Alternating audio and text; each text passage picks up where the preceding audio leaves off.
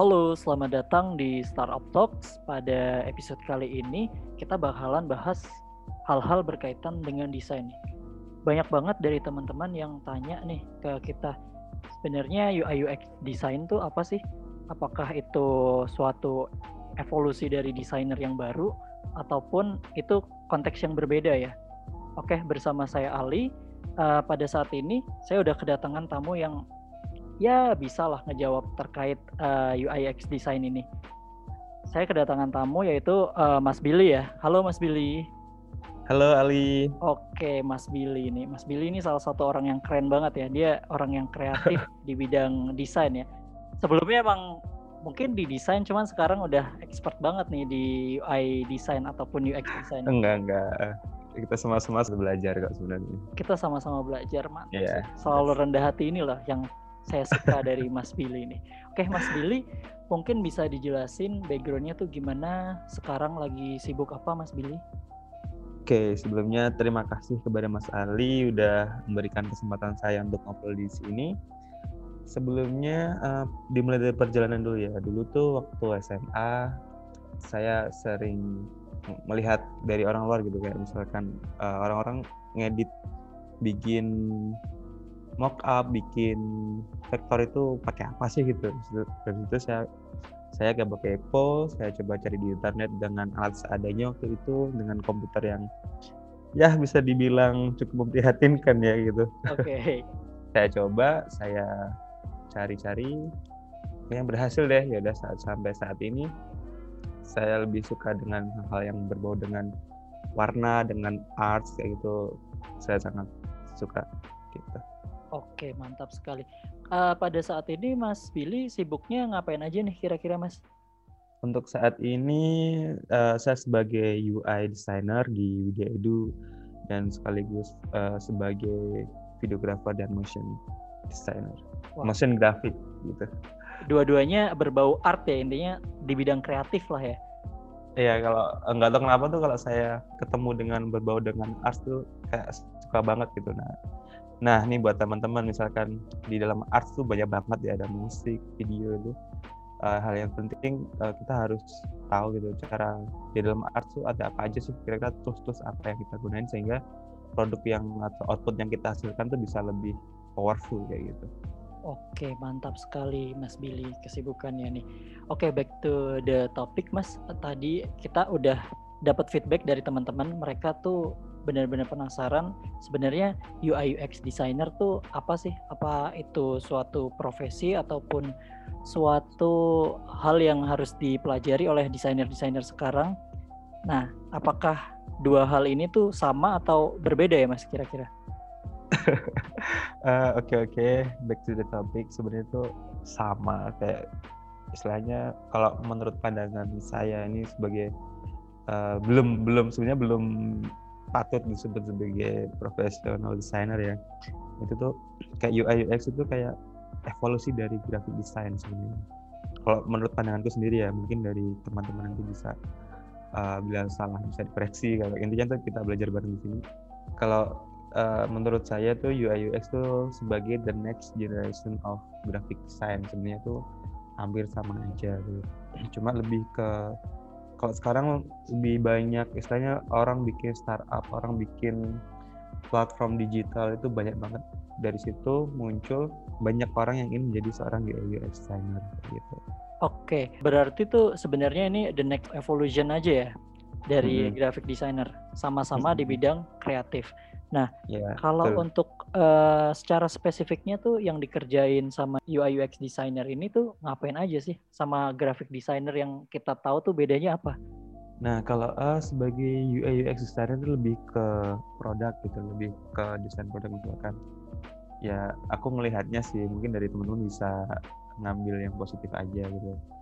Jadi aku ngelihatnya seorang graphic designer tuh dia bikin ilustrasi atau bikin cover dan sebagainya. Kalau di UI UX design itu lebih ke prototipe aplikasi yang digunakan. Misal ada aplikasi mobile, ada aplikasi desktop, gitu web. Kayak gitu sih. Kalau pandanganku. Oh, berarti lebih terkait desain mockup dari suatu aplikasi ya? Mm -mm. Oke. sebenarnya ini masih jadi perbeda perdebatan banget sih mas di luar sana yaitu uh, eh, UI itu ada yang bilang cuman bikin desainnya aja terus UX itu kita harus kayak riset-riset keluar kayak gitu. Uh, bener nggak sih mas kayak gitu? Atau bisa dielaborate lagi mungkin dari penjelasannya? Sebenarnya itu sih UI dulu atau UX dulu sih kayak banyak orang. Nah itu nah, dia. kalau dari UX is not UI gitu. Jadi UX itu yang dia tuh dari apa sih? Kalau UX itu dari code research gitu. Kita interview face to face terus kita bagaimana cara membuat uh, user testing gathering organizing statics terus product design uh, future writing dan sebagainya. Kalau how UX is typically seen itu uh, dia tuh sebagai interface design atau visual design itu atau yang kita sebut sebagai UI kalau UX kan lebih ke user experience itu bagaimana cara kita menciptakan produk yang kita bikin tuh experience ke penggunanya itu gimana sih dan ketika UI itu bagaimana cara kita membuat interface yang bagus bagaimana kita menjadikan visual yang sekiranya bisa diterima oleh klien kita gitu, atau oleh masyarakat seperti itu. Oke, berarti it's totally a different thing ya, Mas Bill ya. Hmm, jadi, betul sekali. Jadi kalau misalnya kita tadi jabarin, yang duluan yang mana sih berarti masuknya ke UX dulu ya Mas ya. Kita research dulu, habis itu kita ketika udah jadi, udah sesuai dengan wah ini kelihatannya bagus untuk experience user baru kita kerjakan UI-nya ya Mas ya. Hmm, kalau bisa disebut tuh UX tuh sebagai guideline-nya UI. Jadi uh, UI UX itu bagaimana cara kita memecahkan suatu masalah gitu menjadi sebuah produk yang bisa solve the problem. Seperti itu. Sip sip mantap tercerahkan nih, sedikit tercerahkan terkait perdebatan UI atau UX. Nah, berarti kita tahu banget ya pentingnya UX itu. Uh, kalau tanpa UX yang bagus, sebuah aplikasi itu kayak membuat bingung usernya. Ambil contoh ya kayak Instagram ya Mas Yulia, baru-baru ini kan mm -hmm. mereka kayak mengubah tatanan layout yang sebelumnya tombol notifikasi itu ada di sisi bawah, sekarang pindah ke sisi atas. Nah itu kan banyak banget perdebatan ya. Ada yang merasa kurang nyaman, ada yang merasa it's fine aja. Tapi sebenarnya dari tim Instagram pun di belakang layarnya pun melakukan research ya. Kenapa itu ditaruh di atas, kenapa nggak di bawah lagi kayak gitu mungkin ya Mas Bile? Nah itu pasti banget kenapa mereka ngubah tata letak itu pasti juga ada alasannya gitu. Karena di Instagram kan sekarang udah merambah ke dunia marketplace gitu ya. Seperti itu. Oke, mantap, mantap. Mas mau tanya dong, kan nggak semua orang kan jago gambar ya, ataupun uh, yang tadinya kita bicara UI UX ini adalah the next evolution dari graphic designer. Nah, graphic designer kan rata-rata juga jago gambar ya, Mas. Kira-kira nih, bisa nggak sih kita mau jadi UI UX designer tapi sebelumnya kita nggak jago gambar atau nggak punya background sebagai graphic designer tadi, Mas? Sebenarnya bisa karena jadi seorang UX pun juga dia nggak harus jago menyajikan visual. Juga dia juga harus uh, jago gini-gini tuh nggak. Sebenarnya tuh UX designer tuh kamu harus pintar-pintar riset sih ya, istilahnya. Itu bagaimana memikirkan produk tersebut bisa diterima oleh user atau bisa solve the problem gitu kalau sebagai UI designer itu semua orang bisa jadi seorang UI designer. Uh, tetapi kita juga harus punya tes yang bagus gitu dari riset itu. Misalkan uh, aku belum bisa desain desain yang bagus itu itu is, is okay karena semua desain itu semua desain yang bagus itu pasti juga ada yang nggak suka dan semua desain yang biasa aja tuh pasti ada orang yang suka gitu. Kita tetap berusaha sebaik kita sih semaksimal kita gitu. terus belajar. Kuncinya berarti uh, tadi emang melakukan research yang kuat ya uh, not just based on assumption ya Ha, itu kita mengumpulkan data dulu istilahnya uh, desain apa sih yang paling pop saat ini gitu, yang paling digandrungin anak muda saat ini ya bukan hanya anak muda sih yang digandrungin oleh pasar sekarang ya karena uh, mungkin setiap aplikasi atau atau perusahaan itu mereka punya marketnya sendiri-sendiri ya mas ya Nah, betul sekali. Jadi emang harus disesuaikan kayak gitu. Nah, Mas, tadi kan kita udah cerita banyak terkait UI design atau graphic designer. Nah, ini juga nggak lepas dari kreativitas si desainer tersebut ya. Mas Billy kan tadi juga kita tahu nggak cuma jadi UI juga, tapi juga menggarap konten juga ya Mas ya. Yang mana tuh sama-sama di bidang kreatif. kira-kira nih dunia desain itu kan juga butuh kreatif. Gimana caranya Mas Billy untuk mempertahankan kreativitas tersebut, Mas? Ada exercise-exercise tertentu nggak yang Mas Billy lakukan supaya stay kreatif gitu? uh, Sebenarnya sih uh, itu sih alasan alasannya itu hmm, apa ya? Kalau kita tetap sebagai stay kreatif itu kita juga pertama kita pelajari sejarah desain antar negara gitu istilahnya tes desain di negara ini apa sih tes desain di sini apa gitu kita coba masuk itu terus kita bawa ke sini terus yang kedua tuh kita harus punya fundamental desain atau basic desain itu yang basic banget dipelajari kita harus punya itu fundamental desain dan basic desainnya okay. terus kita juga jangan melulu melajari tentang konsep kita pelajari teknis dulu yang lebih dalam dan setelah itu, setelah semuanya kita belajari, baru kita menciptakan original storytelling di situ.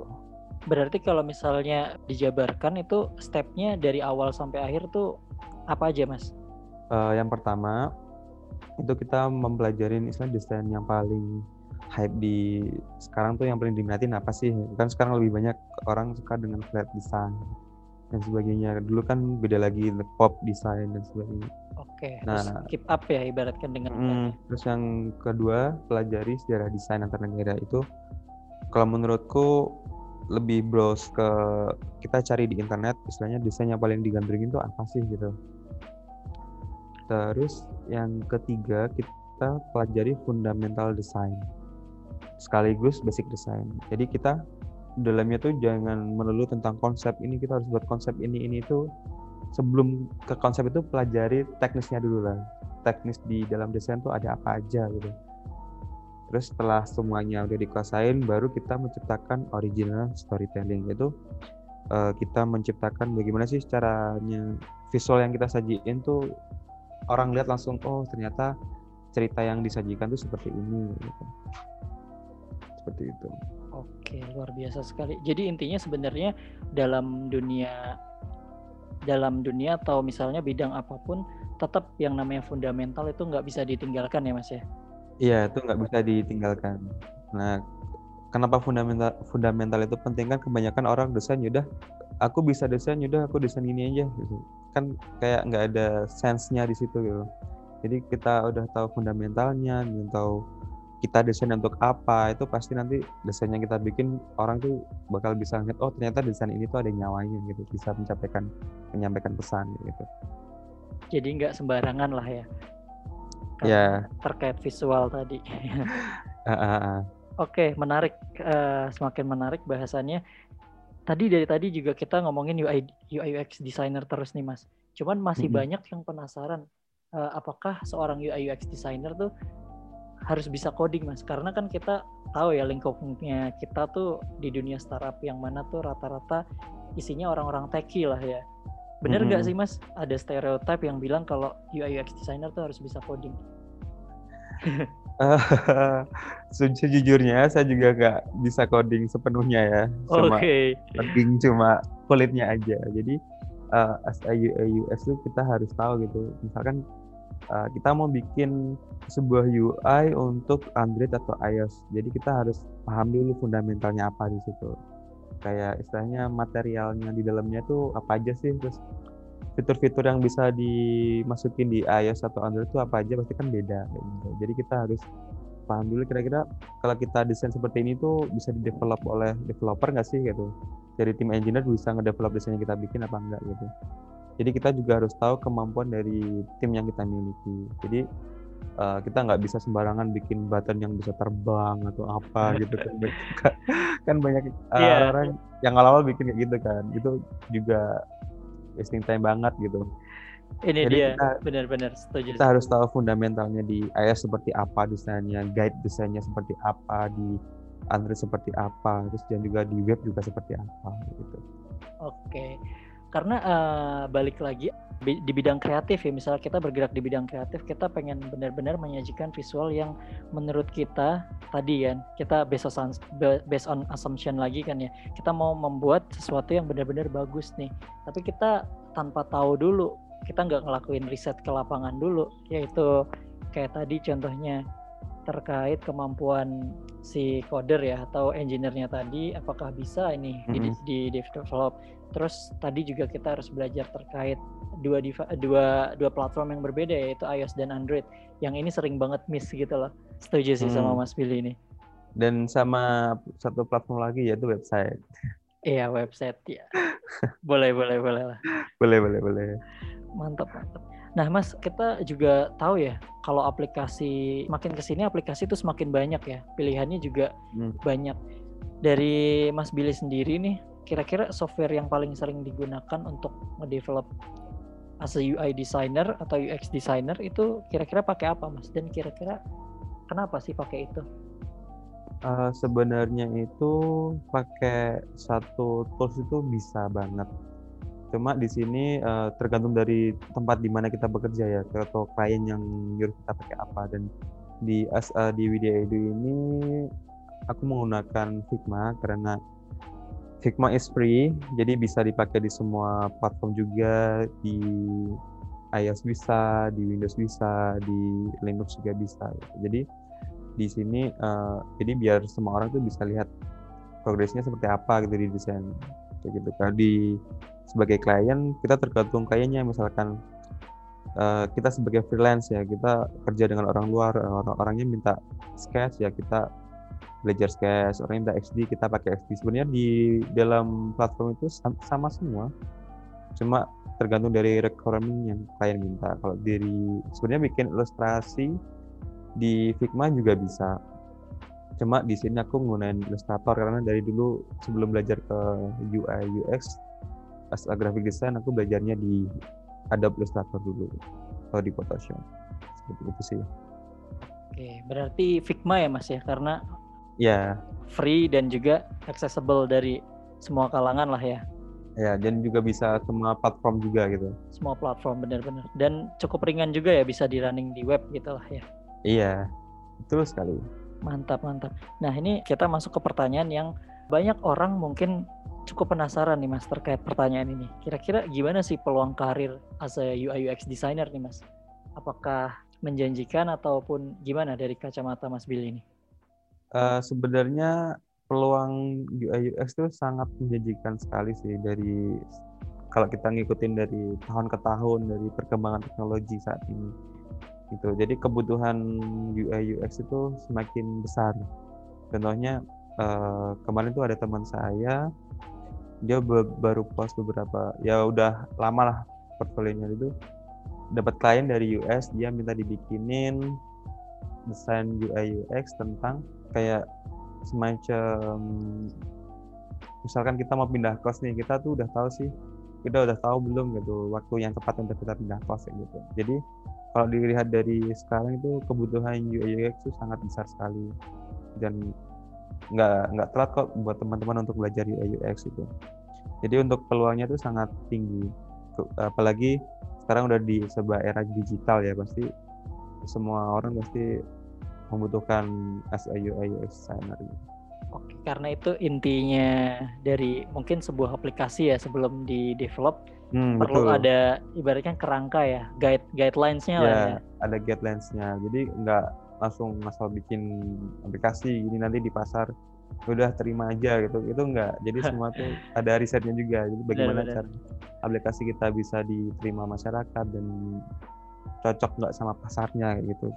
Benar-benar mantap mantap sekali. Karena mungkin so far as a end user kita tuh nganggapnya nggak sekompleks itu ternyata. Sebelumnya mungkin kita taunya aplikasi udah jadi wah bagus ya nggak ya kayak gitu. Sebenarnya di belakang yeah. itu ada proses research yang sangat-sangat panjang ya Mas Billy ya? Nah betul banget. Oke kita udah ngobrol banyak banget nih Mas Billy terkait UI UX designer mulai dari pembedanya dari UX dari UI itu apa terus UX itu apa terus skill yang dibutuhkan tuh apa aja dan hal-hal teknis lainnya nih. Mungkin kan tadi kita berangkat dari uh, banyak banget yang request terkait UI UX designer nih Mas. Dari Mas Billy sendiri, kira-kira ada tips nggak untuk teman-teman yang di luar sana yang pengen berkarir atau baru mulai ingin jadi UI UX designer? Uh, mungkin untuk tips triknya sih apa sih yang perlu dilakukan gitu sebagai UI UX designer gitu. Uh, yang pertama itu kita harus uh, membiasakan diri dengan prinsip UI. Nah, di dalam prinsip UI itu ada namanya color, kontras, grafi, dan konsistensi. Terus yang kedua kita juga harus paham update tools terbaru sih. Kayak misalkan tools apa sih yang digunain kayak sekarang ada Figma, ada Adobe XD, ada Sketch, ada Envision dan sebagainya. Terus yang ketiga tuh kita juga harus memahami desain guideline. Kayak yang kita bahas tadi ada desktop, ada iOS, ada Android seperti itu. Terus habis itu kita harus sering-sering membaca artikel. Itu artikel yang berkaitan dengan UI UI UX design tuh banyak banget. Ada di Medium, ada di Instagram, tips-tips juga juga banyak. Terus yang kelima kita harus stay up to date kayak seperti tadi kita harus tahu keadaan market sekarang tuh yang lagi hype tuh apa aja gitu. Nah, kalian tuh bisa cek di awards.com, terus ada Dribble, ada Behance, ada Instagram, Pinterest, UI, UI, UAX dan lain-lain. Terus yang keenam kita harus perbanyak sharing dan menambah relasi. Karena apa? Biar circle yang kita dapat tuh gede gitu. Jadi nggak kita nggak cuma istilah ah UI UX ini pelajaran untuk diriku sendiri aja enggak gitu kita juga harus sharing dengan yang lain jadi kita harus saling bertukar wawasan bertukar ilmu dengan yang lain. Seperti itu sih Mas Ali. Oke, jadi, jadi jangan individualis terlalu individualis lah gitu. Oke luar biasa. Nah terus uh, ini ada lagi nih. Bagaimana sih cara UI UX bisa mendapatkan jobnya gitu? Yang pertama itu bisa dari situs online, itu dari Upwork, Fiverr, Freelance, Freelancer, 99 Design, Topcoder, dan lain-lain. Itu sih. Dan perusahaan yang banyak banget membutuhkan, misalnya kalau bekerja di perusahaan itu bisa bekerja di Tokopedia yang lagi hype, Bukalapak, Traveloka, dan Ruang Guru, dan masih banyak lagi seperti itu misalnya. Oke, luar biasa Mas Billy. Jadi intinya tuh emang kita tuh di UI UX designer ataupun di bidang lain kita emang harus tetap up to date ya karena kita juga intinya kan balik lagi backgroundnya sebagai pembelajar ya ya kita harus benar-benar keep up dengan apa yang tren terbaru yang sekarang apalagi UI UX hmm. designer ini kan bidangnya cukup berkembang pesat ya mas ya Iya betul. Yang yang terpenting sih stay foolish, stay hungry ya. Eh, stay hungry, stay foolish dari Steve Jobs. Steve Jobs banget nih ya. Iya. Anak Apple banget nih Mas Billy ini. Enggak. Oke, oke. Soalnya tuh uh, quote kecil itu tuh banyak banget gitu loh. Makna yang dapat kita dapat dari quote tersebut. Iya. Gitu. Intinya harus diserapi bener-bener lah ya mas. Kadang tuh kita kebanyakan quote sampai lupa yang kita jadikan prinsip untuk ke depannya tuh apa gitu ya. Nah benar banget. Sama mungkin uh, yang terakhir mau nambahin karena kita tuh lingkupnya mungkin uh, di bidang teknologi ya. Ini adalah salah satu kesempatan banget buat kita karena kita tahu kan pada saat ini kita eranya era pandemi orang-orang mm -hmm. tuh melakukan segala aktivitasnya itu melalui teknologi Nah, jadi emang di bidang teknologi ini exposure-nya besar banget. Jadi teman-teman emang harus memanfaatkan ini. Mau berkarir di bidang teknologi ini ada salah satu langkah yang mungkin ya cukup baik untuk dilakukan lah kayak gitu.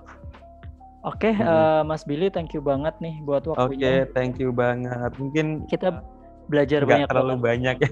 iya. bisa aku sampaikan gitu. Nanti uh, buat teman-teman yang mau bertanya-tanya tuh aku feel free to ask gitu. bisa hubungin Instagram atau di platform mana pun. Oke, okay. kita bisa hubungin ke mana nih Mas? LinkedIn atau Instagramnya Mas Billy itu apa namanya? Bebas di LinkedIn, di LinkedIn uh, linkedin.com slash Billy dan Instagram juga Billy juga. Oke, luar biasa. Thank you banget Mas Billy buat waktunya. Okay. Semoga kita bisa ketemu secara ya ngobrol-ngobrol banget lah ya. Terima kasih Mas Billy untuk teman-teman. Jangan lupa ikutin updatean dari Startup Talks karena kita bakalan uh, update terkait hal-hal teknik ataupun skill dalam dunia teknologi. Terima kasih. Thank you Mas Willy. Thank you Mas Ali. I'm glad to be here.